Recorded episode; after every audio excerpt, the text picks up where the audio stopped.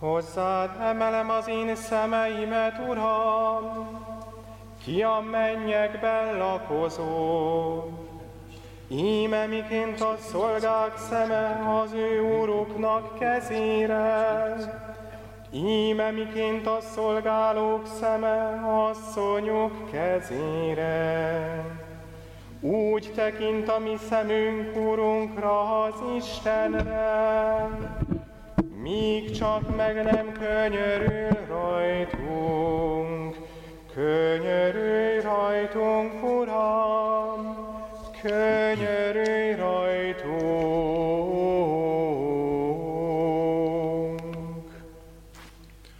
Az Úr legyen veletek. Evangélium Szent Lukács könyvéből. Abban az időben az elbizakodottaknak, akik magukat igaznak tartották, másokat pedig megvetettek, Jézus ezt a példabeszédet mondta. Két ember fölment a templomba imádkozni. Az egyik farizeus volt, a másik vámos. A farizeus megállt és így imádkozott magában, Istenem, hálát adok neked, hogy nem vagyok olyan, mint a többi ember, rabló, igazságtalan, házasságtörő, mint ez a vámos is. Kétszer bőjtölök hetenként, és tizedek adok mindenből, amin van. A vámos pedig távolabb állt meg, és szemét sem merte az égre emelni, hanem a mellét verve így szólt, Istenem, légy irgalmas nekem bűnösnek. Mondom nektek, hogy ez megigazultan ment haza, amaz viszont nem. Mert mindazt, aki magát felmagasztalja, megalázzák, aki pedig megalázza magát, azt felmagasztalják. Ezek az evangélium igéi. Áldunk téged, Krisztus. Kedves testvérek, talán a két ember között az egyetlen közös pont, hogy mind a ketten imádkozni mennek a templomba. És Isten előtt az iránta való belső szándékuk, meg az egymással szembeni szándékuk kijelöli az igazi pontos helyüket. Azonban nagy szakadék van köztük. Nem csak a hely, hogy az egyik a templom elejére megy felfúvalkodottan, a másik hátul, hanem ez a farizeus, aki egy nagyon pontos, törvénytisztelő, nagyon komoly tudással rendelkező, napi rendszerint, pontos napi rendszerint élő emberek voltak, hát az ő számukra a leggyűlöltebb, leggyűlöletesebb ember az a vámos volt éppen, hiszen számukra egy vámos maga a hazárulásnak a fogalma, olyan valaki, aki idegen érdekeket szolgál ki. És hát aki úgy szerezi, szerezte a pénzét, hogy közben másokat nagyon csúnyán becsapott. És most mind a ketten ott állnak Isten szín előtt, valahogy úgy, ahogy mi is a különböző belső dolgainkkal. Ennek a farizeusnak az igazi tragédiája az az lehetett, hogy nem ismeri magát. Nem is, nem is, hogy magát nem ismeri, hanem az állapotát, a helyzetét nem látja tisztán.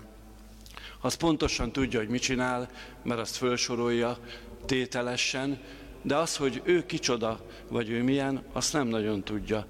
Azt is nagyon jól tudja, hogy a másik mit nem csinál jól. Mutogat rá, hogy bezzegő, mennyi mindent nem csinál.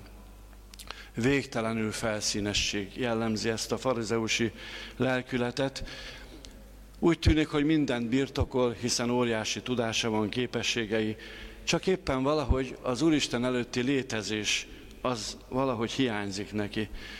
Tudja, hogy a törvény nagyon jó, keretet ad az életnek, de egy dolgot a törvény se tud megadni így, legalábbis nem, azt az örök életet, ami igazából a boldogságot adja.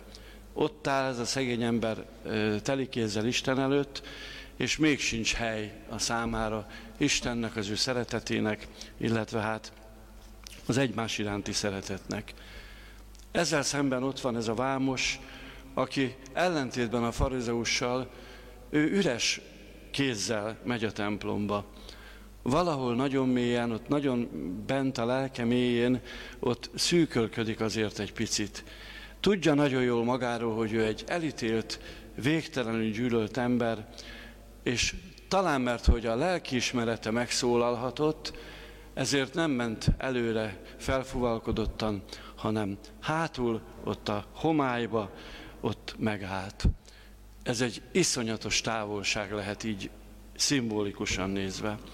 Ott áll hátul a belső nyomorával, a lelkismert furdalásával, és pont ez, hogy Isten szólalt meg az ő lelkiismeretében, azt gondolhatjuk, hogy ez mentette meg őt. És a legtöbb, amit kérhetett, az, hogy irgalmasságot kért, és szinte visszhangzik az 50. Zsoltár, könyörű rajtam Istenem, mérhetetlen irgalmasságot szerint. Nagybőjtnek a lelkületében egy keresztény embernek a helye az valahol itt van. Ez az irgalomkérés.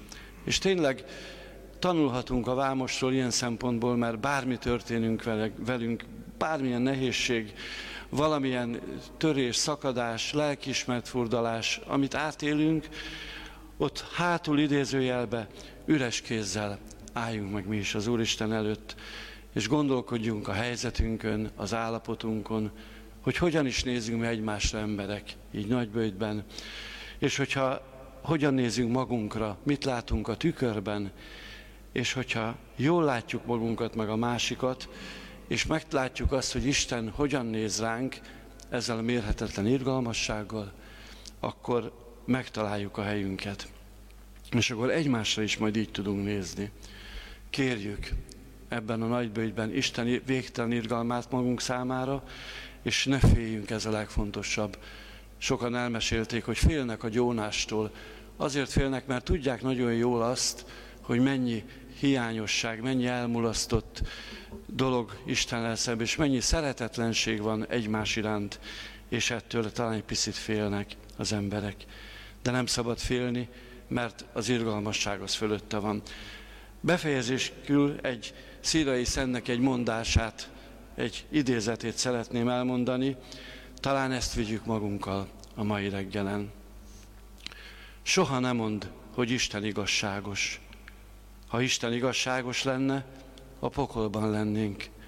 Hagyatkozz bátran az ő igazságtalanságára, ami csupa irgalom, szeretet és megbocsátás. Amen. Thank you.